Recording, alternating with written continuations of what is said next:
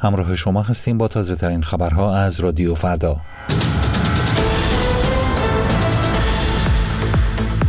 به گفته یک مقام وزارت کشور انتخابات مجلس در تهران احتمالا به دور دوم می رود.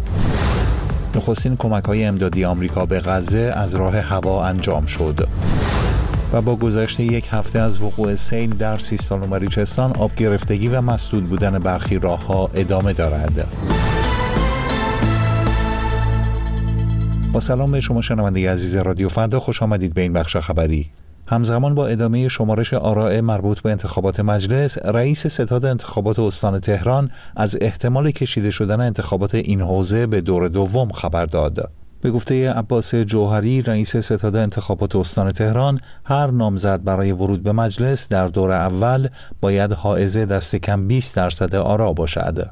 در همین حال گزارش های متعددی درباره تعداد بسیار بالای آراء باطله در شهرهای مختلف منتشر شده است.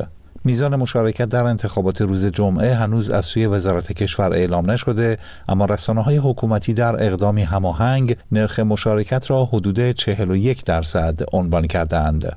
به دلیل سانسور رسانه ها و فقدان ناظران مستقل راستی آزمایی آمار مربوط به انتخابات در ایران میسر نیست. ابرام پیلی معاون نماینده ویژه آمریکا در امور ایران روز جمعه گفت جامعه جهانی می‌داند که مردم ایران فاقد نفوذ واقعی در صندوقهای رأی هستند و به گفته او حکومت ایران به دنبال استفاده از انتخابات به عنوان ابزاری برای نمایش ظاهری دموکراسی است. فرماندهی مرکزی ایالات متحده سنتکام اعلام کرد که سه هواپیمای نظامی روز شنبه اولین کمک های امدادی را از راه هوا به سوی ساکنان غزه فرستادند. به گفته مقام های آمریکایی محموله این هواپیماها مجموعاً 66 پالت حاوی بیش از 38 هزار وعده غذایی بود.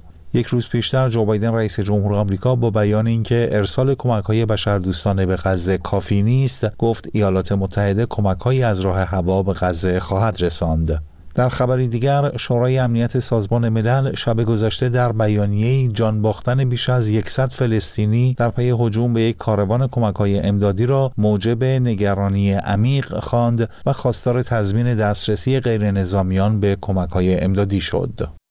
خبری از ایران. حدود یک هفته پس از جاری شدن سیل در جنوب سیستان و بلوچستان آب گرفتگی و مسدود بودن راهها همچنان در برخی مناطق این استان ادامه دارد. احمد وحیدی وزیر کشور روز شنبه در سفر به این استان با بیان اینکه آب از روستاهای باقی مانده باید در سریع ترین زمان ممکن تخلیه شود در توییتی نوشت باز شدن راهها جزو اولویت هاست در همین حال به گزارش حالوش و کمپین فعالین بلوچ کمک های امدادی به سیل زدگان تا کنون عمدتا از سوی مردم ساکن در سایر شهرهای استان بوده است.